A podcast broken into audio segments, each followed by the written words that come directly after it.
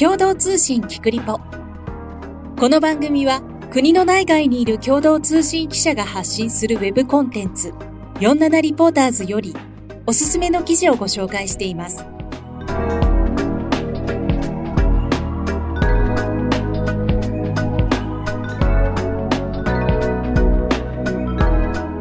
今日のナビゲーターは社会部の金子です。今回は開幕まで500日となった大阪・関西万博の話題です。2025年に開かれる大阪万博は会場の整備費用が当初の2倍近くまで膨らみ、それ以外の費用も増えることが分かってきました。海外パビリオンの建設も大きく遅れているそうです。こんな状態で本当に開催できるのか、大阪万博結局どうなるの？といったところ今日はお伺いできればと思います。取材している大阪支社社会部の木村直人さん、伊藤玲奈さんのお二人とオンラインでつないでお伝えします。木村さん、伊藤さん、よろしくお願いします。よろしくお願いします。お願いします。まず、あの、お二人の大阪支社でのご担当と、大阪万博ではどんな取材をされているのかっていうのを簡単に教えていただいてもいいですか？はい。木村からお話しします。はい、私は大阪府庁の担当を去年の5月からしていて、今1年半ぐらい経ちました。普段は大阪府の政治のことだったり、あとは大阪に拠点のある日本維新の会の取材であったりをしています。えー、万博に関しては、やっぱり大阪府も、えー、と大きく関わっているので、大阪府の取材や、まあ、万博の関係者の取材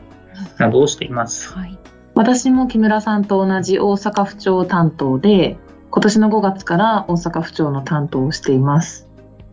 普段は木村さんと同じように大阪府の取材がメインなんですけれども、今年の夏前頃から万博の問題がかなり、あの取り沙汰されるようになってきて万博を応援する日本博覧会協会の取材を中心に海外パビリオンのあの取材ですとか、そういったこう日々のあのニュースっていうところをあの取材しています。うん、大阪万博すごいもうなんか大騒ぎになって日々ニュース出てるところなんですけど、あの今現状ってまずどうなってるんですか？はい。まあ、先ほど金子さんからも、えーとご紹介いただいたんですけど、2025年大阪・関西万博が再来年4月に大阪市の人工島で開幕します。うん、11月30日に、えっと、開幕まで500日となって、で、この日から前売りチケットの販売も始まりました。そうなんですけど、まあえーと、先ほどからお話あるように、会場整備費の上振れであったり、うん、その万博の花形である海外パビリオンの準備遅れといった、そのまあ、どちらかというとネガティブなニュースが多いので、うん、その機運が盛り上がっているというのは、なかなかそうは言えない状態です。うん、で共同通信が11月3日から5日にかけて実施した全国の電話世論調査ですと、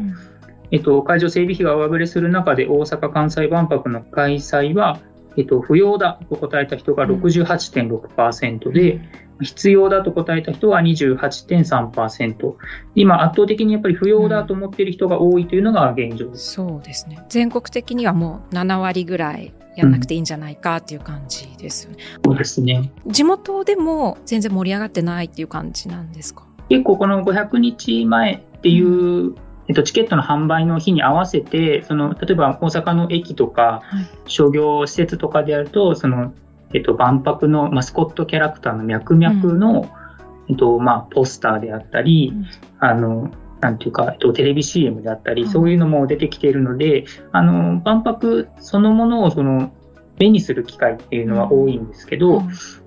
まあ、一般の人からするとやっぱりまだ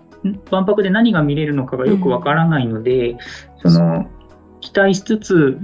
なんかどういうものが見れるのかよく分かってないっていうのが皆さん正直なところなんじゃないかなっていうふうに思ってます。ですよね。今現場ってなんかこれもいらないんじゃないかみたいなふうに言われたあの大きなあのリングですか？がなんか報道陣に公開されたりとかされてましたけど会場ってどんな感じなんですか今？ちょうどあの11月27日に私伊藤があの日本博覧会協会の招待される形で実際にあの会場となる人工島の夢島にちょっと行ってきまして、あの実際に今物議を醸している大屋根リングだったりとか、海外パビリオンの建設予定地などを見てきました。まあ、そうするとやっぱり500日前なのにまだまだ更地のところも多くて、工事車両もまばらな様子がありまして本当にこれで間に合うんだろうかという不安を少し感じました。あなんですね。問題点っていろいろあると思うんですけどでささっきも大きく2つ言っていただいたんですけれどす少しあの解説をあの木村さんからがいいですかね？ちょっとしてもらってもいいですか？今の問題点っていうのは。はい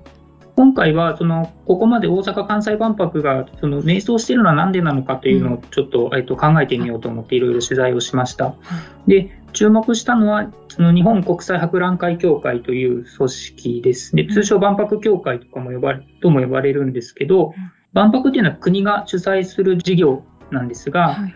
その万博協会っていうのはその準備とか運営を担うその官民組織、官民組織で、まあ、いわゆるその万博の実動部隊、実際に準備したり運営したりするうん。組織、この日本国際博覧会協会っていうのに注目して、ちょっと取材を進めてみました。これまでの経緯だったり、組織の特徴を探っていくと、その万博協会というのは大きく分けて3つの構造的な問題があるんじゃないかというふうに、えっと、我々は考えています。うん。まずこの万博協会って多分なんかいろんなところの人がこう集まってうん。やってるのかなっていう感じはしててなんかこっちから見てると吉村知事は結構見るんですけど あとなんか誰がどうやってるのか全然わからない感じもあるんですけどどんな組織なんですか？ねまあ、今おっしゃっていただいたのがまさにその一つ目の問題点で、はい。その万博協会っていうのは、その政府と大阪府、大阪市、それから経済界の人たちが集まって、えーそれぞれ出向してできている組織なんですけれども、まあ、今、金子さんおっしゃったみたいに、その発信力の要となるその顔役、はい。つまり責任者、一番の責任者が誰なのかっていうのが、まあ、いまいち分かりにくい。うんうん、顔役がいないというのが、えっと、一つの大きな問題かなと思っています。責任者はいいないのかそれともい一応いるけど見えないっていう感じなんですか？あの万博協会の会長というのは一応いまして、はい。会長は経団連の徳倉正和会長が兼ねています。はい。で副会長も、えっと数人いまして、大阪府の吉村知事だったり、まあ、関係連の松本正義会長などが副会長に名を連ねています。であのどの方も協会とは別の組織の代表を兼ねているので、うんその万博協会の幹部としてメディアに露出する機会っていうのが少ないんですよね。はいはいあんまり教会がこう主体になってるニュース、うんあんまり聞いてるかもしれないですけど全く耳に残ってなかったですよね。じゃあ皆さんそれぞれこうなんていうか発言するときはなんかいろんな顔を持ってるのでじゃあ今自分はどの立場で話してますみたいな感じで取材の時も確認しながらっていう感じなんですか？そうですね。あの、まあ、象徴的なシーンとして取り上げたのは、今回会場整備費の上振れの問題の時なんですけども、会場整備費というのは当初1250億円はい、と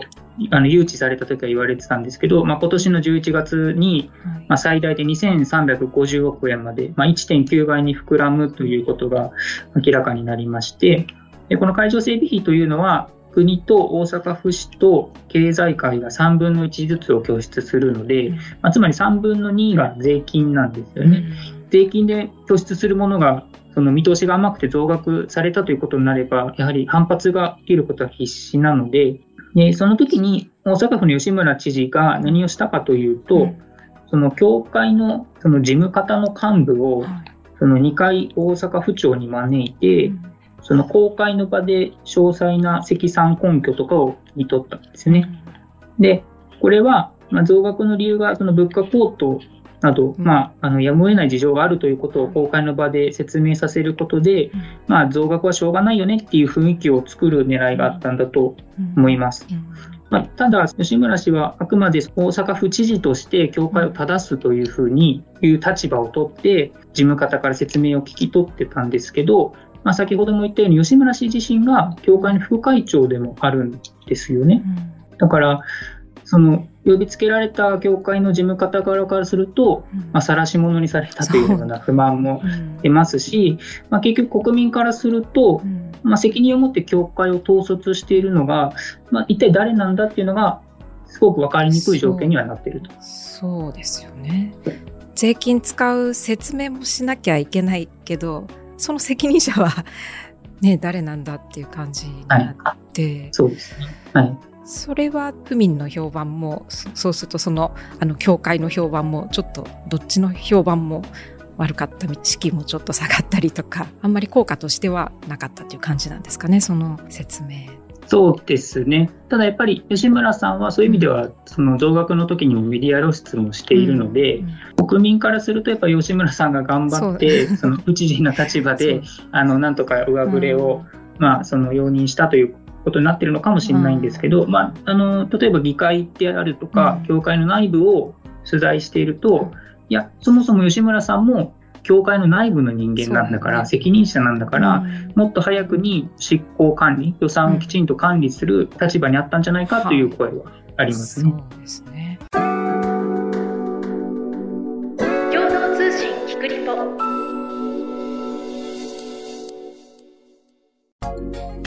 結局会場整備費が2350億円、はい、でプラスなんか国会の方でも話題になってましたけど、それ以外にも830何億ってかかって、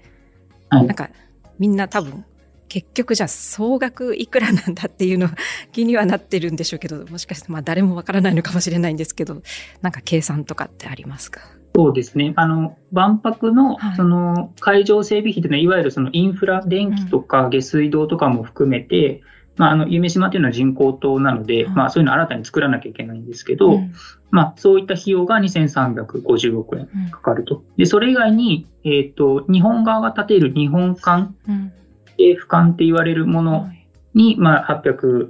億円ぐらいまたさらにかかると。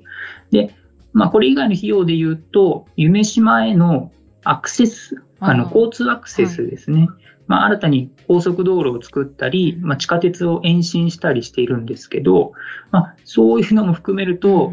まあ、一体いくらになるのか、さらにそれぞれが物価高騰の中で予算をそれぞれ、それぞれの事業がそれぞれ上振れすると、一体全体、全体像としていくらになるのかというのは、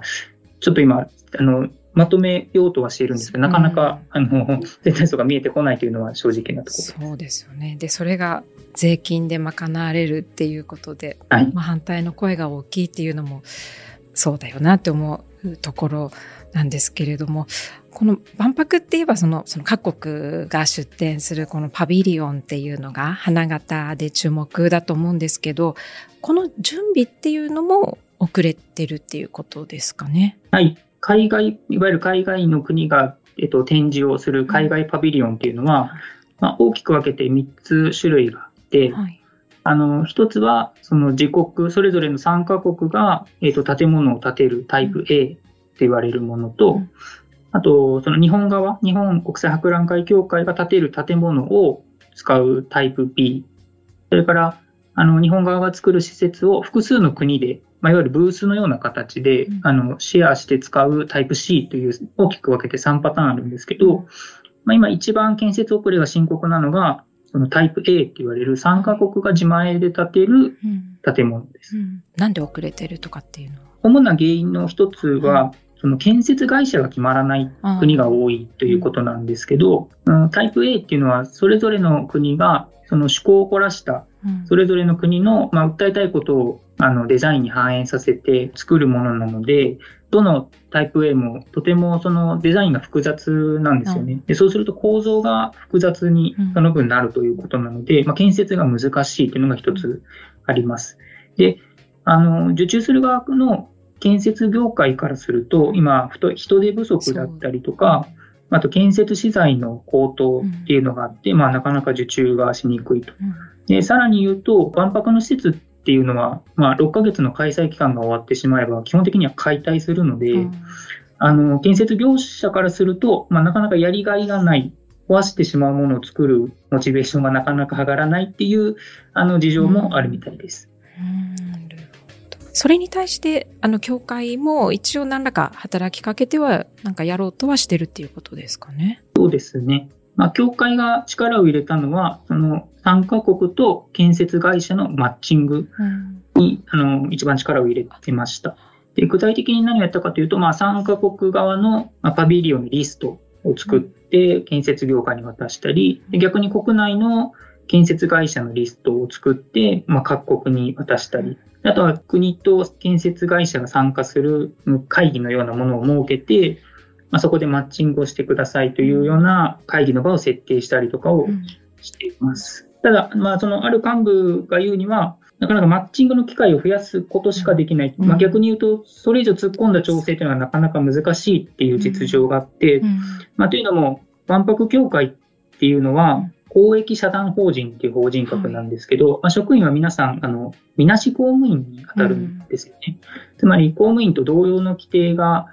あの、適用されるんです。なので、まあ、個別の企業を、まあ、有力な企業をまあプッシュしたりとか、はい。あとは事情をよく知っている大手のゼネコンに、まあ、工事の仕切りを任せたりとかすると、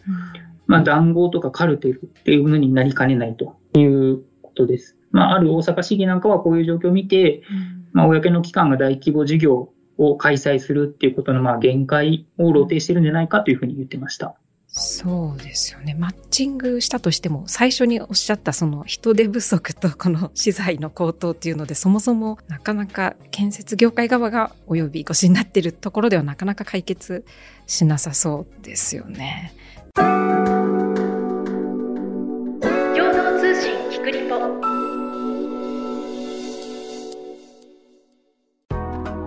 これからどうしたらいいかっていうのを、まあちょっと考える前に、その万博ってそもそもな何なのかっていうのをちょっとよく、私もよく分かってないところもあるので、こう何のためにあるのかっていうのを伊藤さん取材されたっていうことですかね。はい。私は、そもそも万博って何なのか。まあ、私、27歳なんですけれども、万博に一度も行ったことがなくて、万博の取材をやれと言われた時に、自分が素朴にこう感じた疑問をもとに取材を進めました。うんそれで、うんあの、私が話を聞いたのが、あの万博の歴史に詳しうんい京都大学のはい。佐野真由子教授という方に話を聞きました。はい。佐野さんによると、ば万博って なんだっていうご説明でした。佐野教授によると、まあ万博の歴史が始まったのは19世紀半ばになりまして、第1回の万博が1851年のロンドン万博になります。その時は、こう、これまで、こう、地球の裏側はすごく遠い場所で、行くのが難しい場所だったんですけれども、その船だったりとか、交通の発達で、まあ、人々がこう、世界全体に対するこう、想像力っていうところを容易に働かせられるようになった時代です。まあ、そういうタイミングで、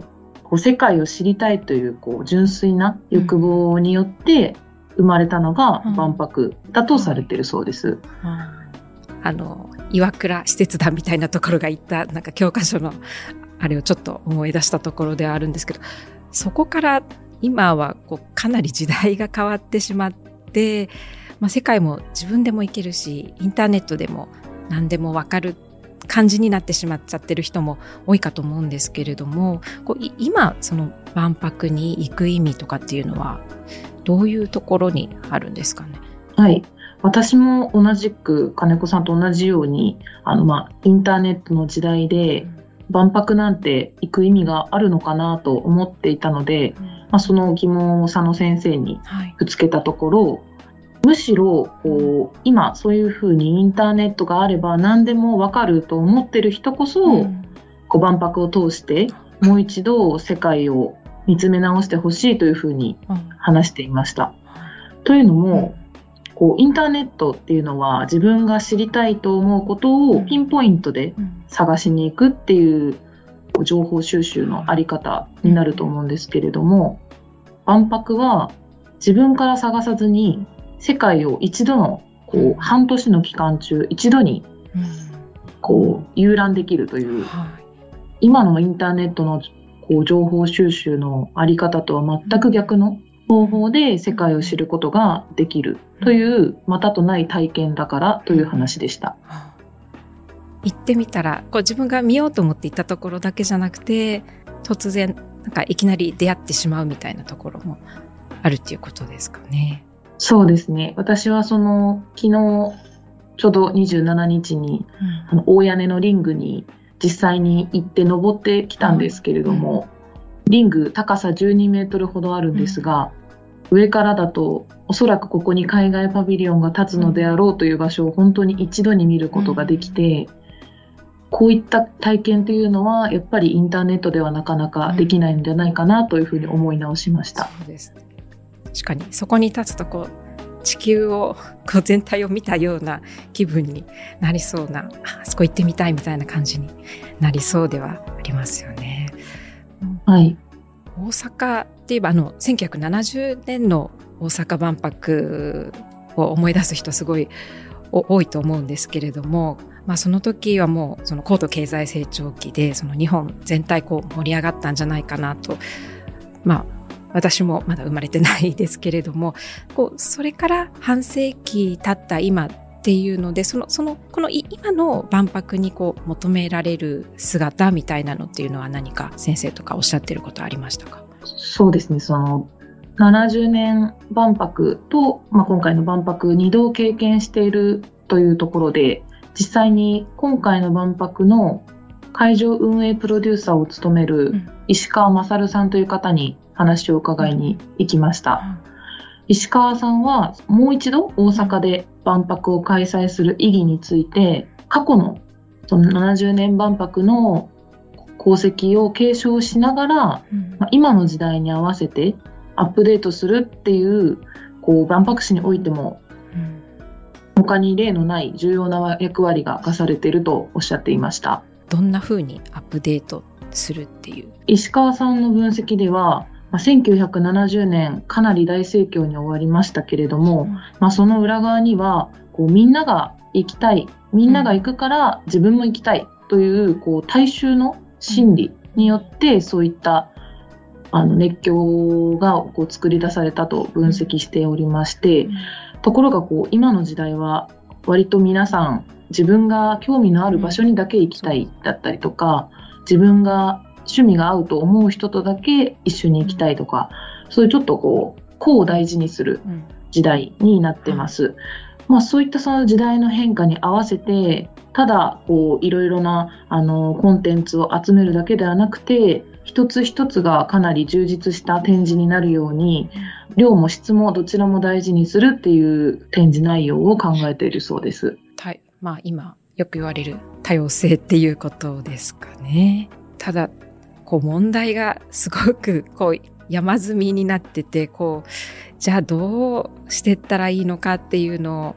あるかと思うんですけれども、これからのその組織でどう進めていくかっていうところと、その多様性実現するためにどうすればいいのかっていうのとあると思うんですけれども、ちょっとお二人それぞれこれからどうしていけばいいっていうことがあれば教えてもらっていいですか？はい。組織の面からの、えーと、今後のどうすればいいかというのを話すると、まあ、あの博覧会協会自体がなかなかいろいろな構造的な問題を抱えている中で、まあ、どうしたらいいかというのを詳しい人に取材をしました。で、えー、取材したのは京都大大学院法科研究科の中西博教授という方に、えー、とお話をお伺いしたところ、巨大なイベントには理念とマネジメント能力の両方がないと、まあ、うまくいかないんだけれども、まあ、今回の万博はその両方がないと。で70年万博の成功体験と、まあ、経済効果への期待だけで進んできちゃっているのが現状です。で、まあ、会場整備費の問題だったり、海外パビリオンの問題だったりっていう、その逆風が吹いたことで、その弱点が暴かれたんだというふうにおっしゃってました。ただまあ、実際、夢島での工事は進んでいるので、まあ、どうしたらいいかということもお聞きしたところ、まあ、中西教授は、その改めて今回の万博で何を訴えるべきなのかというのを関係者間でよく考えるべきであると。で、何を訴えるかというのを明確にした上で、まあ、それに沿って計画をもう一度シンプルにして、予算も圧縮して、つまり、その万博をする理屈というのをきっちり打ち立てた上で、それに沿って、まあ、あの、計画を削っていく。まあ、そうすればきっと、まあ、国民にも納得感を持って万博を受けてもら、受け止めてもらえるようになるのではないかというふうにおっしゃってました。その理念の部分ですとか、こう何をやるのかみたいな部分は、伊藤さんの取材の中では何かお話ありましたか？はい。私が取材した京都大学の佐野教授も同じ趣旨の話をされておりました。それは特に、まあ、万博を進める大阪府、大阪市、えー、だったり、経済界がもう本当に散々口にしていることなんですけれども、万博をすることで経済効果が2兆円あるという、まあ、その繰り返される看板についてあの佐野教授は疑問を抱いておりまして、まず万博はまあ儲かるイベントではないという意識を持つべきだと話していました。まあ、その大阪府市はじめとする誘致計画を進めているいた人たちの中ではもう誘致計画の当初から経済効果を鍵にして説明をするところがありまして、それがきっかけで、まあ、賛成、反対、どちらにしても経済効果というところが議論の中心になりやすくなってしまったというところがあります。ただ、佐野教授が言うには、まあ、万博はお金が目的ならば、まあ、他のイベントでもいいと。本当は経済的に、まあ、損があっても開催がしたいというこう青臭い志がなくては万博は成り立たないものだと話していました。ですね。理念を今あと500日しかないっていうところでまたこれからちょっと間に合うかますます不安になってしまった感じもありましたけれどもどうですかね。まあその、うん、今の機運醸成力を入れてるところを見ますと、うん、例えば脈々をこう前面に押し出したあの PR だったりとか、うん、まあ、そういったこうやや理念が伝わりにくい方法なのかなと思う部分も多くて、それよりもまずはこう原点に帰って、なぜ万博をしなきゃいけないのかというところを丁寧に説明していくというところが今からでも遅くはないのかなと思っています。そうですね。そこに向かって、じゃあみんなでやるぞっていう感じになればね、いいですけどね。はい。はい。すいません。ありがとうございました。残念ながら、そろそろお時間です。えー、キクリポへのリクエストや感想は番組の概要欄にあるフォームからお寄せいただくか、ハッシュタグ、キクリポをつけてぜひポストしてください。キクリポ公式インスタグラムでは更新情報をお届けしています。こちらのフォローや書き込みもお待ちしています。ポッドキャストをお聞きいただく Apple Podcast、Spotify、Google Podcast、Amazon Music など各種アプリでの番組のフォローもぜひお願いします。フォローいただくことで番組の更新情報が受け取れるほか、ポッドキャストランキングに反映されますので、制作する私たちの大きな励みになります。各種アプリで星の評価や Apple Podcast では番組のレビューも書けますので、評価やレビューをいただけたら嬉しいです。えー、長くなってしまいましたが、今回は開幕まで500日となった大阪万博について、大阪支社社会部の木村直人さんと伊藤玲奈さんにお話を聞きました。木村さん、伊藤さん、ありがとうございました。ありがとうございました。